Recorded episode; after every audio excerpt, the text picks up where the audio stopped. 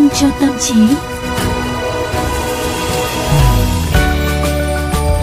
Nhân và Quang Quý xin kính chào quý vị và các bạn đang theo dõi chương trình Vitamin cho tâm trí trên kênh VOV Giao thông của Đài Tiếng nói Việt Nam. Ừ, và bây giờ đã là buổi chiều rồi, à, chúng ta sẽ cùng nhau bàn luận về rất là nhiều những chủ đề khác nhau. Thôi thì bây giờ trước khi bắt đầu chương trình, mình ngồi xuống, mình ăn miếng bánh, mình uống miếng trà để mình trò chuyện cùng với nhau ha Tú Nhân. À, hôm nay thứ bảy mà, thời gian rảnh rang, mình à, ăn bánh uống trà là tuyệt vời đấy, trà chiều. Ừ.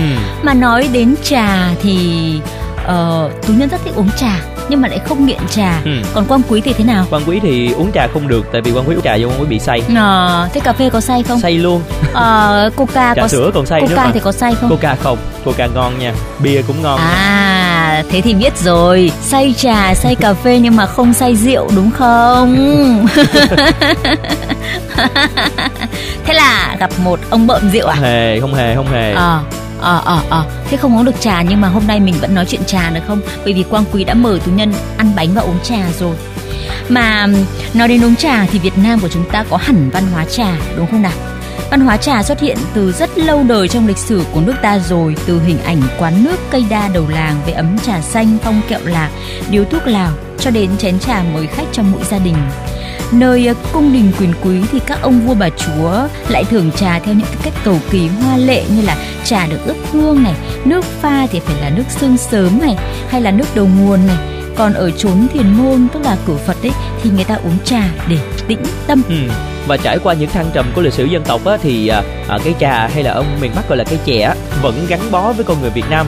Và cùng với sự phát triển của thời đại thì à, tục uống trà của người Việt đã tạo nên một bản sắc mà người ta gọi là hồn trà Việt. Quá trình giao tiếp ứng xử xã hội của người Việt ngày nay thì à, vẫn chưa bao giờ thiếu đi à, một à, tách trà này hay là một chén chè như là ở ngoài Bắc đã hay chia sẻ đúng không? Ừ, đúng thế.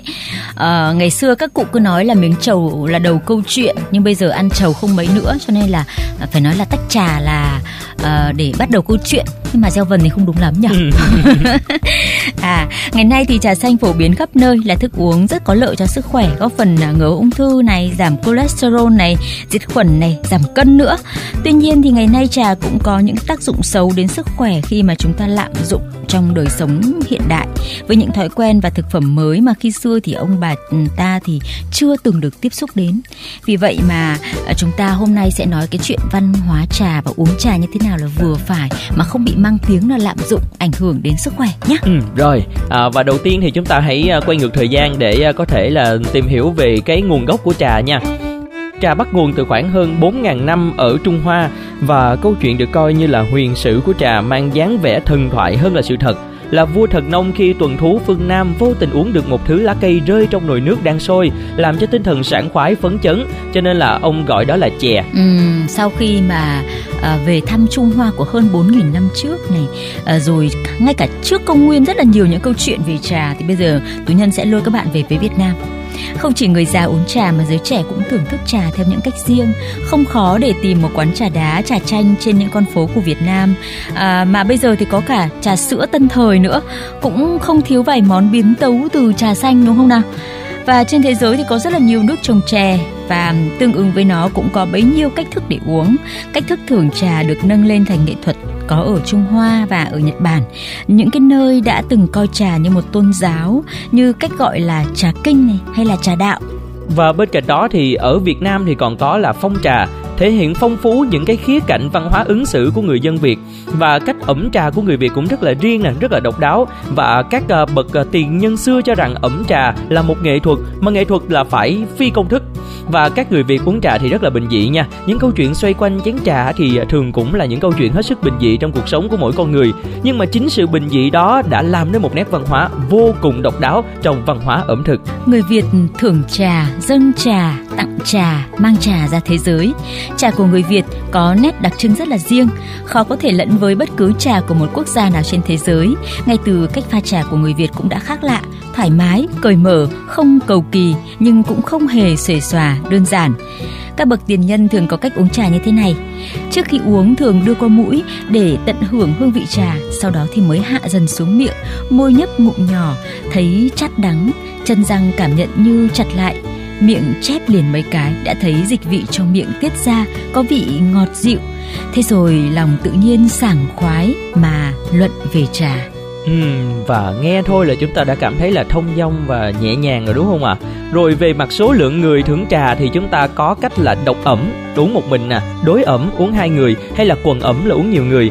À, với bạn trà ngủ quần anh tức là tìm bạn trà đôi khi là khó hơn tìm bạn rượu đơn giản là bởi bạn trà là người bạn tri âm cùng nhau thưởng trà ngâm thơ rồi bộc bạch những nỗi niềm hay là bàn chuyện gia đình xã hội nhân tình thế thái à, một cách tỉnh táo người việt dùng trà nguyên thủy có nghĩa là à, trà trà mộc chưa được ướp với nhiều nguyên liệu khác nhau thành à, trà sen nè ha trà hương nhài trà bạch ngọc ướp hương từ à, năm loại hoa màu trắng như là nhài cúc trắng bông bạch mộc và ngọc lan trà mật ong, trà lông nhãn, trà nhân sâm và mỗi loại trà làm nên một hương vị khác nhau và trong đó trà sen là thứ trà quý nhất ngày xưa chỉ dành cho bậc vua chúa để thưởng thức mà thôi. Và hiện nay thì các nhà khoa học đã chứng minh được chè xanh là kho tàng của các hoạt chất sinh học, điển hình như là các polyphenol, à, các alkaloid, các amino acid, vitamin, tannin, saponin, tổng cộng có tới 12 nhóm hoạt chất trong cây chè cơ. Nhờ đó thì trà có khả năng kích thích lao động và đem lại niềm vui, trà có lợi ích cho hô hấp và tim mạch, trà có khả năng ức chế ngăn ngừa sự phát triển tế bào ung thư vì trà có chứa dược tính EGCG loại chất có khả năng chống ung thư, từ ngăn cản tế bào ung thư đến chặn đứng sự di căn của các khối u. EGCG có sức sống chất à, oxy hóa mạnh gấp 100 lần so với vitamin C và gấp 25 lần so với vitamin E đấy. Thế cho nên là ngày nào tú nhân cũng phải làm một cốc trà xanh ít nhất là một cốc trà xanh tức là tính ra trung bình khoảng độ nửa lít. Rồi như vậy là cũng là quá nhiều luôn đúng không? Quá một ngày uống tối thiểu là 2 lít nước cơ mà. Nhưng mà tú nhân uống hết nửa lít là hết một phần tư trong ngày là uống chè rồi. Ừ còn lại thì uống nước lọc và nước nước hoa quả. Nhưng mà quan quý hiểu là lý do vì sao tú nhân lại uống chè nè tại vì á uống nước chè thì có thể giúp cho chúng ta tỉnh táo. Bởi vì mấy cái hoạt chất kích thích thần kinh nè nhưng mà chúng cũng có những cái tác hại nhất định đối với cơ thể và tinh thần của bạn nếu bị lạm dụng, cho nên tú nhân phải cẩn thận tú nhân nha. Đúng đúng đúng đúng đúng. Tú nhân biết, bởi vì trà của tú nhân uống thì không hề đặc cho nên là tú nhân cảm thấy là rất ổn. À, ngoài những cái tác hại trực tiếp đến từ chất caffeine có trong nước trà thì cách dùng trà cũng có thể dẫn tới nhiều hệ quả nghiêm trọng nữa. Đơn cử như uống trà đặc là một thói quen của rất nhiều người có tuổi. Trong nước trà đặc có hàm lượng caffeine cao trội hẳn lên khiến ta bị kích thích thần kinh làm tăng vọt độ hưng phấn. Đặc biệt uống trà trước khi đi ngủ thì sẽ ảnh hưởng không tốt đến giấc ngủ, thậm chí là gây mất ngủ và phá hoại cái nhịp sinh hoạt điều độ của cá nhân mà tú nhân thì là một người rất hay mất ngủ con quý ạ cho nên là đâu có dám uống trà đặc đâu. Và sau 4 giờ chiều nhá chống chỉ định với trà. Và bên cạnh đó nữa chống chỉ định nữa là uống trà lúc đói. Uống trà lúc đói không quá phổ biến nhưng mà lại xuất hiện nhiều ở à, những thanh niên. Và hành động này sẽ làm loãng dịch vị giảm chức năng tiêu hóa và dễ gây viêm loét dạ dày.